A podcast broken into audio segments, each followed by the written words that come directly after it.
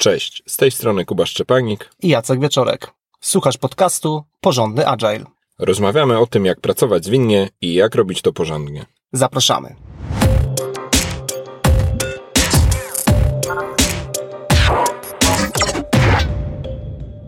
Jakiś czas temu facylitowałem spotkanie z klientem, podczas którego rozmawialiśmy o pułapkach intuicji. Czyli zaczęliśmy rozważać, które rzeczy myślimy, że działają, a które rzeczy działają naprawdę. I ta myśl, którą obrobiliśmy wspólnie na warsztatach, stała się dla nas pomysłem na dzisiejszy odcinek.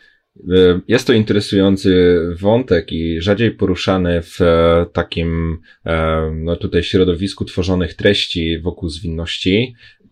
Niedawno też mieliśmy takie pytanie od jednej z naszych słuchaczy, którą teraz pozdrawiamy, która pytała właśnie, jakie paradoksy wiążą się z Agilem. I na temat tego odcinka wybieramy wątek obniżania ryzyka w Agile'u. Więc porozmawiamy o tym, jakie zachowania intuicyjnie mogą się kojarzyć z tym, co obniża ryzyko. No i niestety to będą rzeczy, które mogą być mocną pułapką, więc zaproponujemy swoje kontrpropozycje sprzeczne z taką prostą intuicją, ale faktycznie obniżające ryzyko w Agile'u. Co bardzo istotne, poruszymy te wątki praktycznie, czyli nie chcemy tutaj w ogóle nawet wchodzić w wątek książkowej definicji ryzyka, zarządzania ryzyka, klasyfikacji ryzyka. Po prostu od razu przejdziemy do wątku, jak to w praktyce widzimy, że się realizuje w zespołach zwinnych. Książki, parę za moimi plecami widać, na filmie, na YouTubie można sobie zobaczyć.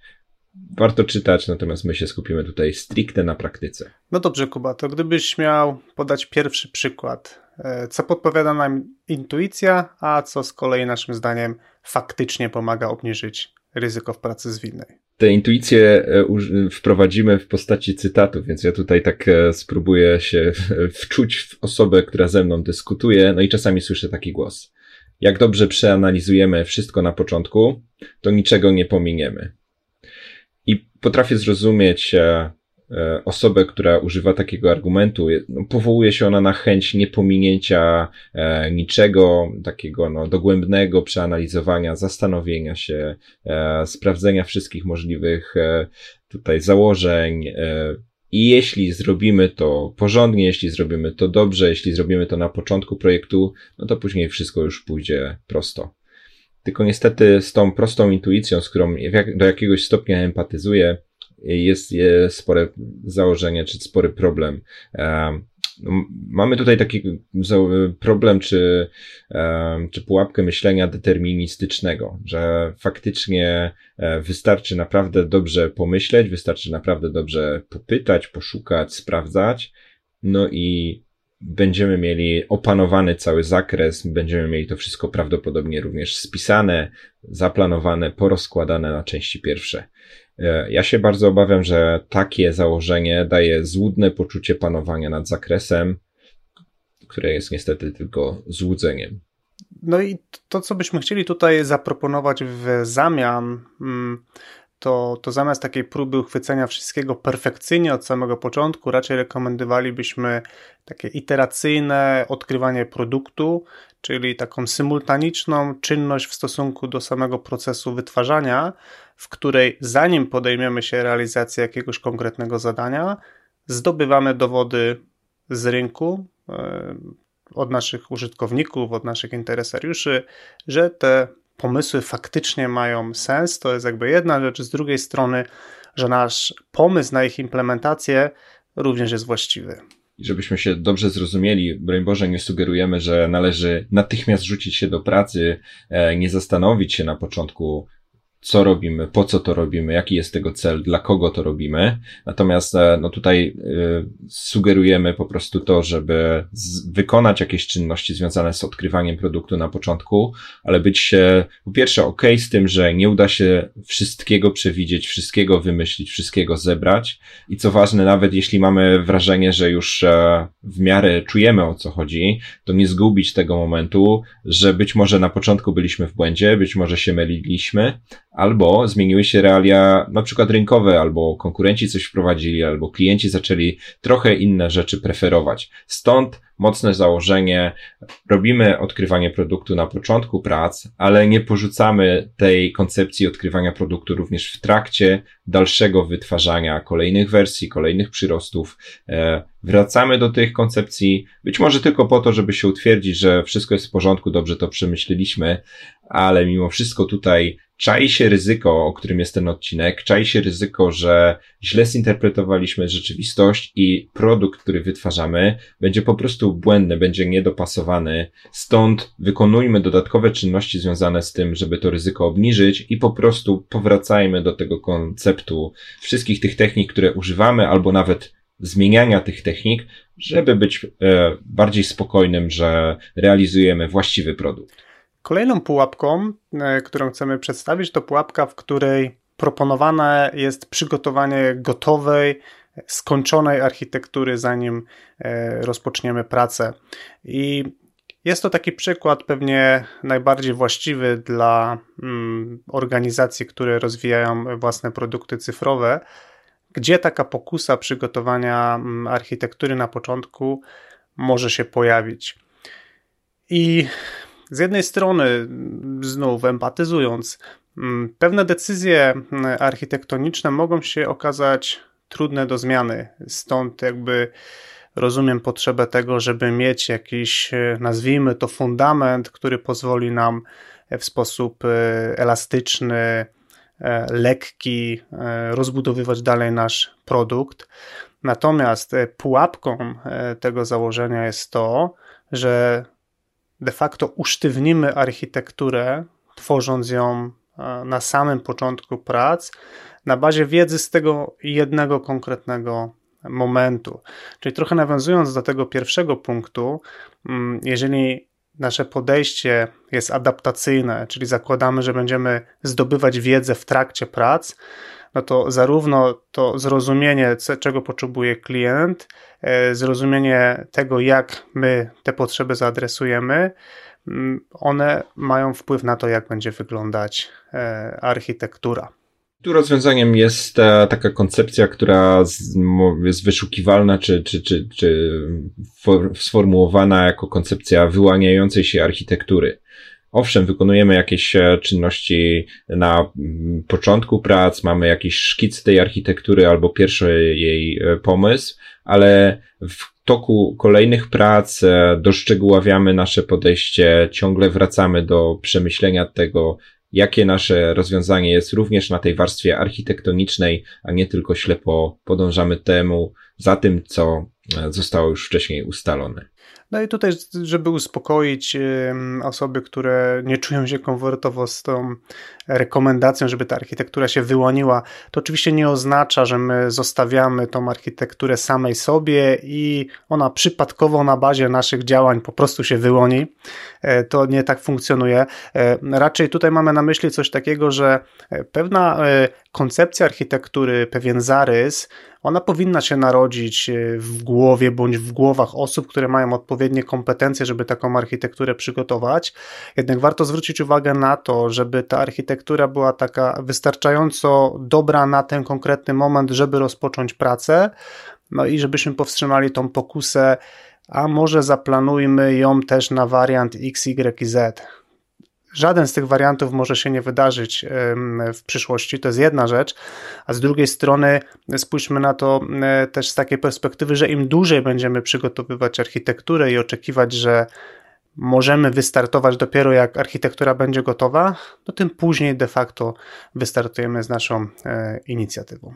No i następna pułapka intuicji to taki tekst efektywnie kosztowo będzie zintegrować się na końcu. Nie zawsze usłyszymy dokładnie te słowa, ale no, czasami są argumenty takie, powiedzmy, parafrazując, jak my się będziemy ciągle integrować, to przecież to będzie drogie, to już lepiej róbmy to rzadko, może zupełnie na końcu projektu. I faktycznie potrafię zrozumieć tą perspektywę i w niektórych zespołach faktycznie tak to wygląda, że integracja sama w sobie jest bardzo kosztowna, na przykład zwłaszcza jeśli nie mamy automatyzacji testów, automatyzacji procesu wdrożenia w realiach produktów cyfrowych, no i wtedy faktycznie każdy kolejny pomysł integracyjny no wiąże się z tym, żeby wykonać jakiś szereg czynności manualnych, dosyć żmudnych, mało przyjemnych. Tylko jaki tu jest problem? To, że to, co zostanie przygotowane w projekcie, nie da się zintegrować albo wyskoczą w trakcie integracji jakieś dodatkowe, nieprzewidziane sytuacje, niekompatybilność poszczególnych modułów albo jakieś takie szare strefy niedogadane, błędy wydajności, w ogóle błędy, które nie wyłapane były w poszczególnych elementach składowych, tylko pokazały się dopiero po zintegrowaniu całości. To może być również bardzo niebezpieczne zjawisko i kosztowne z perspektywy na przykład projektu i zarządzania ryzykiem. Więc tutaj integrowanie się jest kosztowne, ale brak tej integracji może się okazać dla projektu jeszcze bardziej kosztowny. No i tutaj generalnie to, co byśmy rekomendowali, no to na pewno jakaś forma ciągłej integracji, czyli raczej zaszycie integracji w trakcie procesu wytwórczego niż pozostawienie tego na samym końcu. Tutaj no, chociażby jeżeli mówimy o produktach cyfrowych, to można się śmiało inspirować Extreme Programmingiem, który do takich częstych buildów i do częstej integracji zachęca. No, im bardziej mamy ten proces zautomatyzowany, tym ta informacja zwrotna, że popełniliśmy jakiś błąd, jest szybsza i tańsza. No i oczywiście tutaj znów należy potraktować to jako pewnego rodzaju inwestycje. Czasem mamy już te mechanizmy w organizacji wytworzone, przetestowane i po prostu do tworzenia nowych produktów, nowych inicjatyw po prostu po nie sięgamy. Natomiast czasem jest to kwestia tego, że musimy sobie te narzędzia, procesy wytworzyć, przetestować, jakby uruchomić. No natomiast z perspektywy programisty, no mówię to jako osoba, która dobre 7-8 lat programowała, no to taka informacja zwrotna na wczesnym etapie, że coś zrobiłem źle, albo czegoś nie zrozumiałem, albo się minęliśmy w rozumieniu jako zespół, no to jest jakby bardzo, bardzo wartościowe z takiej perspektywy, że podnosi pewność tego, że to, co wytwarzamy, po prostu jest dobrej jakości. I myślę, że nieprzypadkowo padło słowo inwestycja, bo to też może być po prostu pewien wydatek, który albo poniesie albo projekt, albo po prostu jest to pewien koszt organizacji. No i nie sprowadzajmy to tylko i wyłącznie do narzędzi, do budowania buildów, bo to mogą być też tematy związane ze środowiskami, do inwestowania infrastruktury, do inwestowania również narzędzi dla całego zespołu wytwórczego. No i to wszystko powoduje, że są pewne koszty, ale są one po prostu sposobem na ominięcie wielkiej pułapki czy wielkiego możliwego kryzysu w projekcie wynikającego z tego, że integrujemy się tak rzadko, że przeoczamy jakieś spore problemy, które się czają tuż za rogiem. Kolejnym przykładem błędu intuicyjnego myślenia jest taki pomysł, z którym się często spotykam, czyli nie pytajmy klienta o feedback tak w trakcie prac, no bo ciągle będziemy musieli poprawiać.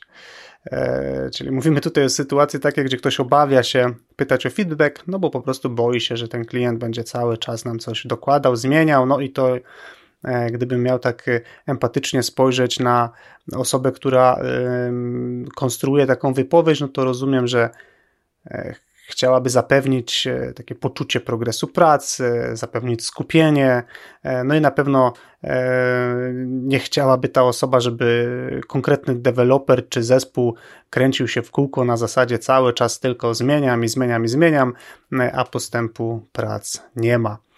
No i oczywiście, tak jak się zgadzam z samym pomysłem, żeby tworzyć zespołom odpowiednie warunki, w których mogą się skupić, no tak jestem bardzo nie po drodze z tematem nie sprawdzania, czy idziemy w dobrą stronę.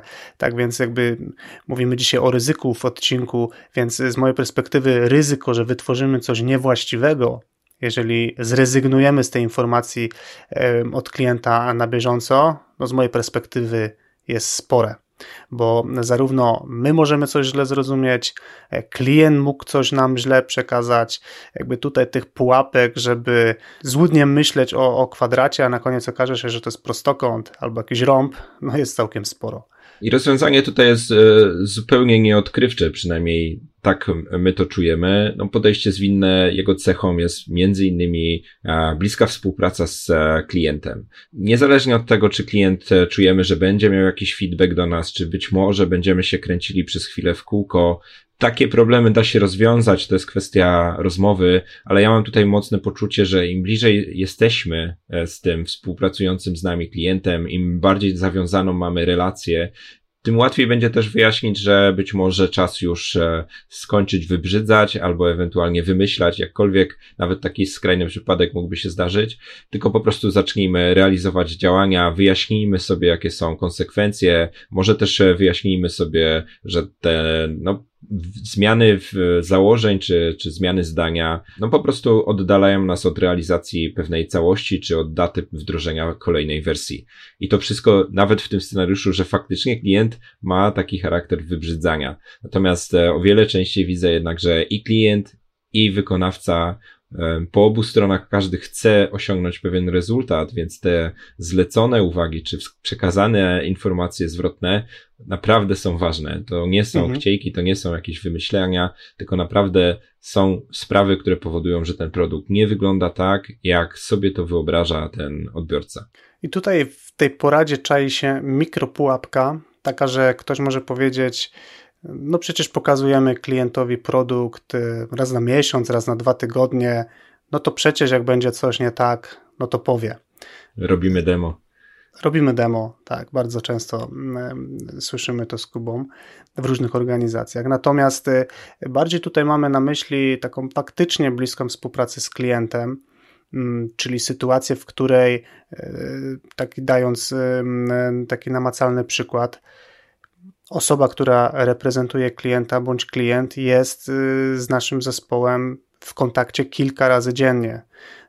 W realiach pracy przedpandemicznej w jednym budynku to oznacza kursowanie między piętrami, jeżeli te osoby są na różnych piętrach. Jeśli mówimy o kliencie wewnętrznym, jeśli mówimy o kliencie zewnętrznym, to oznacza kilka razy w ciągu dnia zdzwonienie się dosłownie na chwilę udostępnienie ekranu, pokazanie, tak żeby po prostu nie czekać, nie kumulować tego potencjalnego błędu, który możemy zebrać w trakcie tych dni niepokazywania progresu, to i po prostu korzystać z tego feedbacku na bieżąco, no bo po prostu na bazie naszych doświadczeń zwykle prowadzi to do lepszych rozwiązań. Następną pułapką intuicji, podobną do tematu współpracy z klientem, jest taki tekst: zróbmy klientowi dokładnie to, czego chce. I tutaj mocny akcent na dokładnie to, czego chce. Czyli tutaj jest takie czające się założenie, że może będzie prościej, może będzie łatwiej, gdy nie będziemy dyskutować, nie będziemy zadawać tych trudnych pytań, nie będziemy tutaj dywagować, wątpić, jakoś tutaj stosować jakichkolwiek zaawansowanych technik, tylko po prostu jak klient mówi, że chce zielony przycisk, to dostaje zielony przycisk.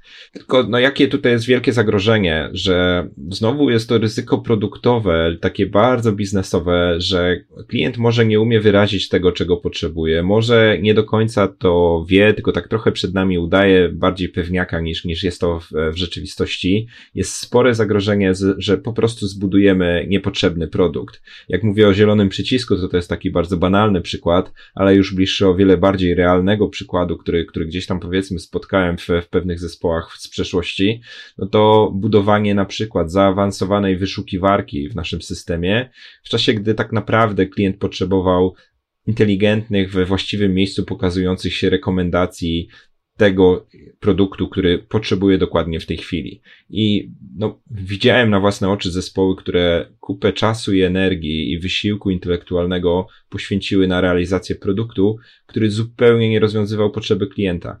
To, co mówisz o tym, że zróbmy dokładnie to, co klient chce, to często to wygląda w ten sposób, że zespół ma jakieś wątpliwości dotyczące tego, co słyszy od klienta, no ale to dla mnie to jest taka postawa, co tam my będziemy się odzywać, co tam będziemy się wychylać, no to chcę, no to trzeba robić. No, z mojej perspektywy to jest kompletnie nieprofesjonalne zachowanie, powiedziałbym nawet wręcz nieetyczne. No, jeżeli mamy cień wątpliwości jako partnerzy technologiczni, że jest jakiś rozjazd, że coś może później tak, no to po prostu z mojej perspektywy należy jakby skonfrontować ten temat i po prostu upewnić się bądź zweryfikować to, co chcemy wytworzyć. Więc na pewno tutaj taką praktyką, którą rekomendujemy, to jest dążenie do zrozumienia prawdziwej potrzeby klienta. Nie jest to jakaś taka zaawansowana technika, w sensie to jest po prostu umiejętność prowadzenia dialogu, umiejętność zadawania właściwych pytań, rozróżniania, kiedy należy zadać pytanie otwarte, kiedy należy zadać pytanie zamknięte, kiedy sparafrazować, kiedy coś dodatkowo narysować, pokazać wizualnie, no tak, żeby użyć wszelkich możliwych sposobów, które przybliżą nas do sytuacji, no, że gdzie mamy bardzo wysokie prawdopodobieństwo, że jesteśmy na tej samej stronie, jeśli chodzi o to, co mamy zrealizować. I może się tak zdarzyć, że zespół zwinny, który dla danego klienta po raz pierwszy w życiu wykazuje taką postawę właśnie aktywną, dąży do głębokiego zrozumienia, to ten zespół może się wydawać trudny we współpracy, no bo teraz jakby kwestionuje, nagle zadaje pytania, o co tu w ogóle chodzi, no przecież... Mieli robić po prostu. Mieli to zrobić, jak murarzowi każe wymurować mi kawałek muru w moim domu, no to po prostu on to robi, a nie zadaje pytania po co. No i to jest taki żart, który akurat dla nas obu z Jackiem ma większe znaczenie, ale dosyć tych insiderskich historii. Po prostu praca projektowa, kreatywna nad innowacyjnymi produktami nie ma charakteru takich prostych zleceń, które trzeba ślepo wykonać, tak jak zlecający mówi, a nawet i budowlańcy lubią też wejść w dyskusję, gdy z nimi współpracujemy.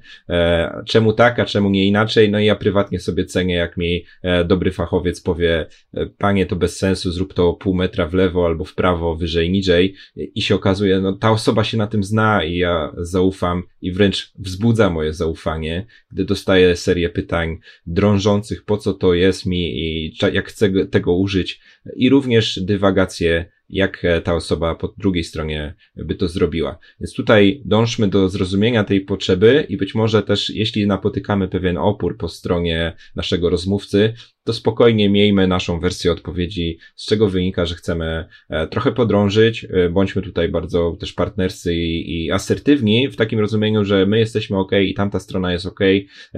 Nasze drążenie to nie jest jakieś dopiekanie albo jakieś takie nieprzyjemne interakcje, tylko to jest po prostu autentyczna współpraca, chęć kreatywnego zrozumienia, co tak naprawdę chodzi, jaka jest ta prawdziwa potrzeba. Kolejnym przykładem tego, co może podpowiadać nam intuicja, jest chęć dobrego podzielenia się zadaniami na początku i spotkania się na koniec projektu czy inicjatywy. Czyli tutaj zakładamy, że albo dzielimy się pewnymi zadaniami wewnątrz zespołu, albo, gorszy wariant moim zdaniem, dzielimy się zadaniami pomiędzy zespołami, czyli mówimy już tutaj o skalowaniu, no i po prostu jak każdy zrobi swoje, no to się zintegrujemy, spotkamy się i na pewno będzie działać. No i oczywiście tak, empatycznie patrząc, no ktoś może mieć ochotę na mniejsze zamieszanie, no bo oczywiście taki jakby odwrotny scenariusz tego, co powiedziałem, no to jest na pewno konieczność synchronizacji, sprawdzania, upewniania się, no co może być odebrane jako zamieszanie, no i na pewno to nie jest czas spędzony przed klawiaturą, no więc oczywiście jest to czas nieefektywny. To oczywiście żart. Natomiast no to, co się faktycznie dzieje, no to pozbawiamy bądź zespół, bądź zespoły przestrzeni do współpracy i do zespołowości, co z mojej perspektywy jest bardzo niebezpieczne, bo przybliża nas do tego, że w kontekście zespołu mamy bardziej grupę osób niż zespół, co często obserwuję i to jest naprawdę, brak tego fundamentu z mojej perspektywy zamyka całą masę ścieżek rozwojowych dla zespołu. No, z drugiej strony możemy wpaść w taką silosowatość na poziomie zespołów, czyli każdy zespół robi swoje, my robimy dobrze, nieważne co robią oni, inni, no i to też jak już nawet z tych wyrazów, których używam, no słychać, że to jest bardziej okopywanie się niż tworzenie czegoś wspólnie. I tu akurat nasza praktyka może nie być aż taka oczywista, którą rekomendujemy w tym miejscu, jednak takie nastawienie się czy podejście na uwzględnianie różnych perspektyw, jakie mamy w zespole.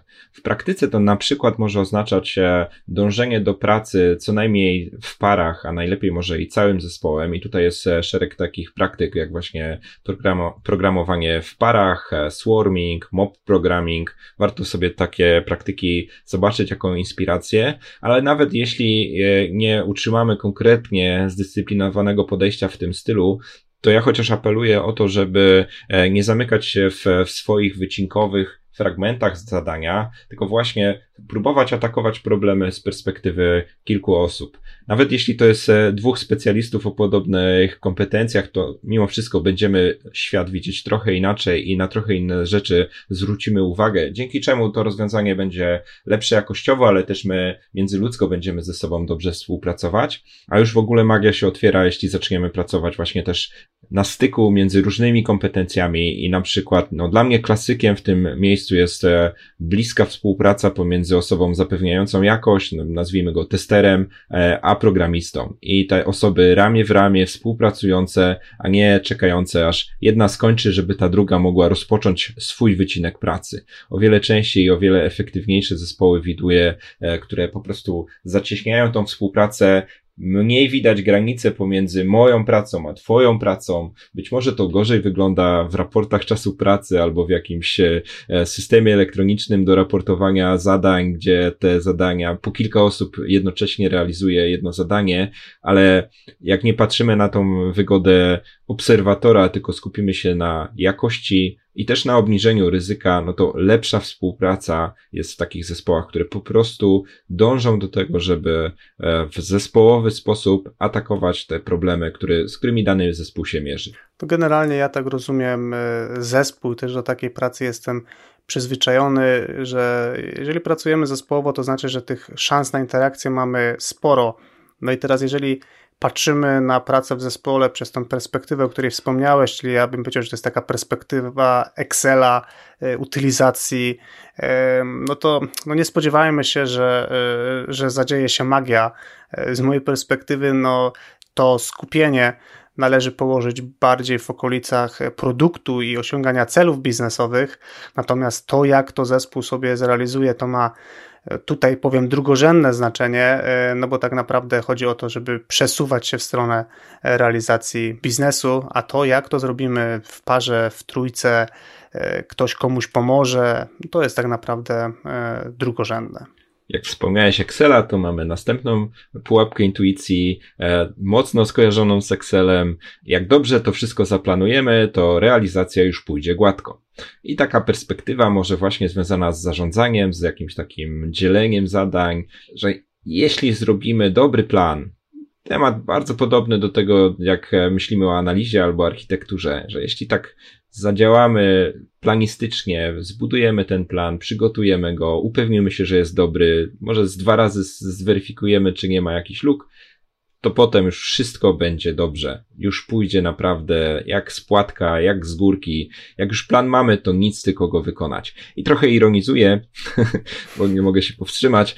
Natomiast rozumiem też postawę taką być może życiową z doświadczenia wynikającą, że no, odwrotność tego też jest zupełnie bez sensu, czyli takie działanie zupełnie bez planu, bez pomyślunku, bez żadnej koordynacji, bez żadnego uzgodnienia, czym się zajmujemy, w jakiej kolejności, być może jakie są jakieś krytyczne momenty, które naprawdę muszą być dobrze dograne, no ale nie popadajmy w żadną ze skrajności. Ani działanie bez planu nie ma sensu, ani też takie założenie czy złudzenie, że dzięki temu, że mamy super plan, to już wszystko pójdzie dobrze, też jest pułapką. No tutaj zagrożenie jest proste. Dla niektórych osób plan staje się taką wytyczną, ale jest to jednocześnie iluzja. posiadania kontroli. Czyli tutaj, jak mówimy o ryzyku, to jest takie ryzyko, że realizując pierwotnie zbudowany plan, nie dostrzegamy jakichś dużych pułapek. Pojawia się jakaś nowa okoliczność, pojawia się coś, co jednak przeoczyliśmy, ale ślepo podążamy z góry ustalonym planem, będąc właśnie zupełnie nieczujnym albo nie zauważając tego, że coś się zmieniło, że coś nowego wyskoczyło i trzeba po prostu się zaadaptować. No i tutaj rozwiązanie, które jest nam bliższe, no jest dosyć proste. Mianowicie chcielibyśmy ten plan na bieżąco aktualizować i uszczegóławiać. No i teraz co to znaczy?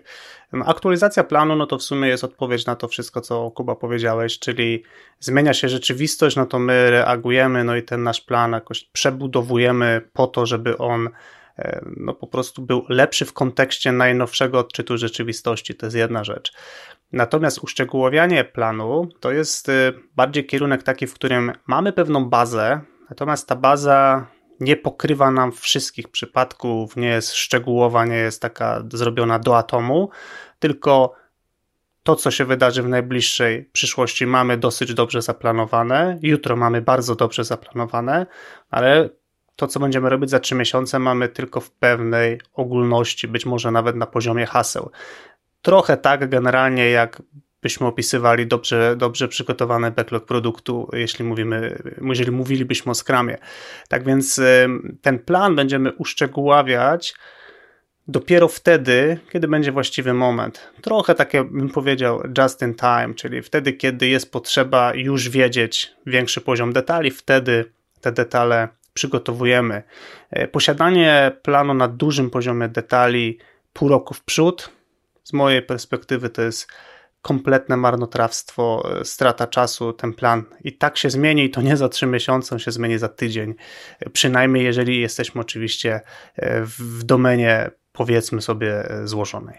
Ja tutaj dorzucę taką myśl, że dla mnie obecnie, według mojego stanu wiedzy i tej teoretycznej, i takiej też praktycznej, no dobry plan to jest plan prosty i modułowy. Prosty, czyli jest łatwy do zrozumienia, ogarnialny, nie przeładowany szczegółami, o których mówiłeś ty, Jacek, a modułowy, czyli taki, który po prostu na początku zawiera pewne kawałki, takie skończone, większe uogólnienia, które gdy przyjdzie czas, będziemy doszczegóławiać, ale też moduł może być zastępowalny. Niektóre plany dobre mają po prostu opcje. Jeśli się wydarzy A, to zrobimy to, jeśli B, to to. My z góry znamy, powiedzmy, zarys scenariusza postępowania, ale nie poświęcamy za dużo energii na te planowanie, póki nie przyjdzie właściwy moment. Kolejna pułapka to taka pułapka, w której wychodzimy z perspektywy, że po co cokolwiek sprawdzać, po co to sprawdzać, co robimy, skoro bardzo dobrze wiemy, jak powinniśmy to zrobić. No i można tutaj próbować zrozumieć osobę, która proponuje nam takie podejście, no, że obawia się straty czasu. W sensie mamy pewne bardzo dobrze już wydeptane ścieżki, kurczowo trzymamy się poznanych sposobów, no więc po co mamy eksperymentować? Jakby nie, no, przecież już dobrze to wiemy. Ja bardzo często słyszę, po co wymyślać koło na nowo? No dobrze, tylko niestety tutaj jesteśmy de facto, w szczególności w złożonych domenach, o krok od ignorancji. W takim sensie, że przez taką, nazwijmy to nawet czasami pychę, jesteśmy w stanie bardzo łatwo przeoczyć, że nasza rzeczywistość się zmienia. Czyli jesteśmy liderem na rynku, co tam będziemy się dokształcać, co tam będziemy czytać, dajcie spokój. No i właściwie pół roku później może się okazać, że ten startupik, z którego tak się śmialiśmy, który tak trochę bardziej był otwarty na to, żeby eksperymentować, no to właśnie zaczyna nam zjadać nasz marketplace. Tak więc no, spore niebezpieczeństwo, no i tutaj w szczególności ta taka ignorancja, takie poczucie nieomylności, no ono może nas zaprowadzić w błędną uliczkę. I tutaj propozycję, którą mamy jako rozwiązanie tej pułapki myślenia, zaczerpnęliśmy od Alistera Cockburna, który w ramach koncepcji Heart of Agile sugeruje taką myśl deliver for learning. Trudno nam przyszło z tłumaczeniem tej koncepcji, więc opowiem ją opisowo. Chodzi o to, żeby wytwarzanie, które realizujemy w ramach pracy zwilnej, traktować też jako okazję do ciągłej nauki. Czyli nie maksymalizujmy samego wytwarzania dla dostarczonych kolejnych produktów czy kolejnych elementów tego produktu, ale niech to wytwarzanie będzie też ciągłą okazją do nauki, refleksji i pewnego odkrywania. I to ma dwie warstwy, bo to jest nauka i odkrywanie tego, co wiemy o rynku, o kliencie, o biznesie, czyli tak trochę mocniej na zewnątrz, ale to też jest deliver for learning do środka, czyli ciągle się uczymy, ciągle próbujemy pewne rzeczy robić na nowo, bo no to, co Jacek mówił o tym zagrożeniu, tej pychy czy ignorancji, może oznaczać też taki bardzo prosty patent, który niestety widuję w niektórych zespołach. Realizujemy nasze rozwiązania tak samo jak 5 lat temu albo 10 lat temu. Więc kto by tam używał clouda, po co automatyzacja, jakieś rozwiązania architektoniczne czy wzorce są jedyne słuszne, technologie, no przecież stary dobry PHP, i nagle się okazuje, że coś, co jeszcze parę lat temu było może sensowne, a 10 lat temu było nowinką, no dzisiaj jest już no, dla dinozaurów. I no, sposobem na to, żeby właśnie dokładnie wpaść w tą pułapkę, jest ciągłe powtarzanie realizacji naszych rozwiązań, dokładnie tak jak zawsze to robiliśmy, ciągłe zakładanie, że rynek się nie zmienił, ciągłe zakładanie też, że technologia się nie zmienia.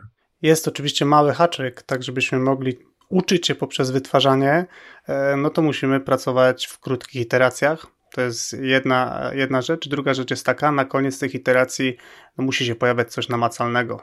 Czyli podzielenie sobie wielkiej pracy na kawałki, gdzie na koniec etapów nie mamy nic, co moglibyśmy pokazać klientowi, nic, co moglibyśmy zwalidować, nie jest dobrym pomysłem, no bo de facto nie otworzy nam furtki do tego, żeby się czegokolwiek nauczyć. Tak więc niezmiennie rekomendujemy, żeby szlifować swoje umiejętności w zespole, jak dzielić produkt, jak wyciągać esencję z potencjalnie dużych kawałków, jak też wychodzić z tej pułapki myślenia, że tego się nie da podzielić. Najczęściej się da podzielić, czasem trzeba po prostu pomyśleć trochę w inny sposób, no i to otwiera nam furtkę do tego, żeby w regularny i żeby częsty sposób pobierać lekcje.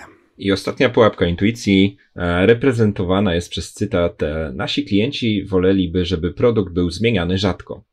I autentycznie słyszę takie głosy, jakieś dramatyczne historie, cytaty z jakichś komentarzy, czy to w sklepie z apkami, czy to w jakichś forach albo na Twitterze, że tu klienci bardzo niezadowoleni, lepiej byłoby robić te zmiany najrzadziej jak to możliwe, no bo każda zmiana spotyka się z ostrą negatywną reakcją. I oddzielna kwestia, że faktycznie trochę tak jest, że klienci bywają niezadowoleni ze zmiany. Natomiast ja myślę, że skupmy się na tym, z czego wynika, że te zmiany są tak źle odbierane, i zwłaszcza takie argumenty typu no bo przestał działać system, albo bo zupełnie pełna rewolucja i klienci się czuli kompletnie zagubieni. To nie są argumenty za tym, żeby zmieniać rozwiązania rzadko, to są raczej argumenty za tym, żeby zmiany robić dobrze, w szerokim znaczeniu tego słowa. Natomiast jesteśmy w kontekście ryzyk, no niestety ta taka kolejna argumentacja za tym, żeby robić zmiany rzadko, no ona już się przywijała przez niektóre inne mity wcześniej wymienione. Wszystkie te argumenty razem do kupy powodują, że mamy argumenty za robieniem rzadkich zmian, rzadkie zmiany powodują, że każde kolejne dostarczenie wersji, która jest bardzo duża, to też jest bardzo wielkie wydarzenie. I to jest bardzo wielkie wydarzenie z perspektywy rynku, czyli robimy rzadkie wdrożenie bardzo dużej rewolucji dla klienta, ale to też jest wielkie wydarzenie z perspektywy technologicznej. To jest mnóstwo na przykład kodu do przetestowania, mnóstwo integracji, całe wielkie procesy wokół tego, żeby to wielkie wdrożenie się udało, żebyśmy mieli je pod kontrolą. No i niestety również wielkie ryzyko, że jak mamy wielkie wdrożenie o wielkim zakresie robione rzadko, to niestety niezwykle prosto też, żeby to wielkie wdrożenie się opóźniło, przesunęło datę. To jest regularna historia, którą ciągle słyszę w różnych firmach. Rozwiązanie jest proste przez odwrotność, czyli nie duże, rzadkie wdrożenia, tylko małe, częste wdrożenia. No i oczywiście one muszą mieć sens, z takiego punktu widzenia funkcjonalnego, czyli oczywiście nie chodzi o to, żeby za wszelką cenę dostarczać coś, co nie przynosi wartości dla użytkownika. Raczej tutaj mam na myśli takie sensowne biznesowo zmiany. No i ta częstotliwość wdrożeń, to też jest coś, co warto sobie jakoś empirycznie wyregulować, bo to też nie chodzi o to, żebyśmy cały czas zmieniali dla zmieniania, ale chodzi o to też, żeby, tak jak Kuba wspomniałeś, żeby wdrożenie nie było wydarzeniem, czyli po prostu rutynowo to jest może takie trochę niebezpieczne słowo, ale powiedzmy, że zaryzykuję jego użycie. Wdrożenie to jest po prostu zwykła czynność, robimy ją wielokrotnie, często, tak więc po prostu nie jest to nic, co by nas przerażało, i to też może świadczyć o tym, że przez to, że zrobiliśmy to wielokrotnie, to większość błędów już wykryliśmy, tak więc po prostu przestaje to być dla nas wyzwaniem. Z małymi i częstymi wdrożeniami mam taką bardzo lubianą przeze mnie historyjkę, czy może metaforę. Szczególnie zasadna jest ona dla tych z was, którzy byli może w Warszawie i jechali metrem, jedną z całych dwóch linii.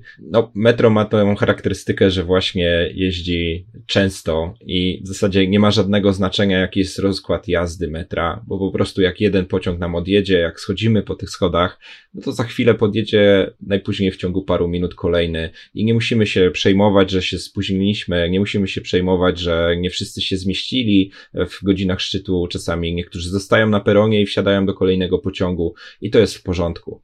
Dla porównania pociąg między Warszawą a Poznaniem jeździ co godzinę w godzinach szczytu, ale to i tak już jest rzadko, a w którymś momencie jest ten moment, że odjeżdża ostatni, a potem następnym będzie za 3 godziny i jest wielka afera i wielka tragedia, jeśli się spóźnimy 5 minut. Trzeba się nastarać, te pociągi potrafią być też strasznie zajęte. Więc tutaj nasze wdrożenia niech mają ten charakter takiego właśnie często odjeżdżającego metra, czasem trochę pustsze, czasem trochę większe, ale ta rutyna, o której powiedziałeś i tak się trochę krygowałeś, ja nie mam żadnego problemu z nią. Po prostu przychodzi najbliższa okazja do wdrożenia, za chwilę będzie następna, a potem jeszcze kolejna. Ewentualne spóźnienie się nie ma żadnych tutaj jakichś wielkich konsekwencji. Każda z tych zmian jest niewielka, łatwo nad tym wszystkim zapanować, a nawet w tym negatywnym scenariuszu, że coś poszło nie tak, to też łatwo będzie wyizolować się ten problem. Jeśli faktycznie zepsuliśmy coś klientom, to ta jedna konkretna, pojedyncza, drobna zmiana może być bardzo łatwa do cofnięcia, być może do wyjaśnienia, co tutaj nie zagrało albo jakościowo, albo biznesowo. Podsumowując odcinek jako całość, chciałbym, żebyśmy podkreślili kilka praktyk, które z naszej perspektywy pomagają obniżać ryzyko w Agile'u.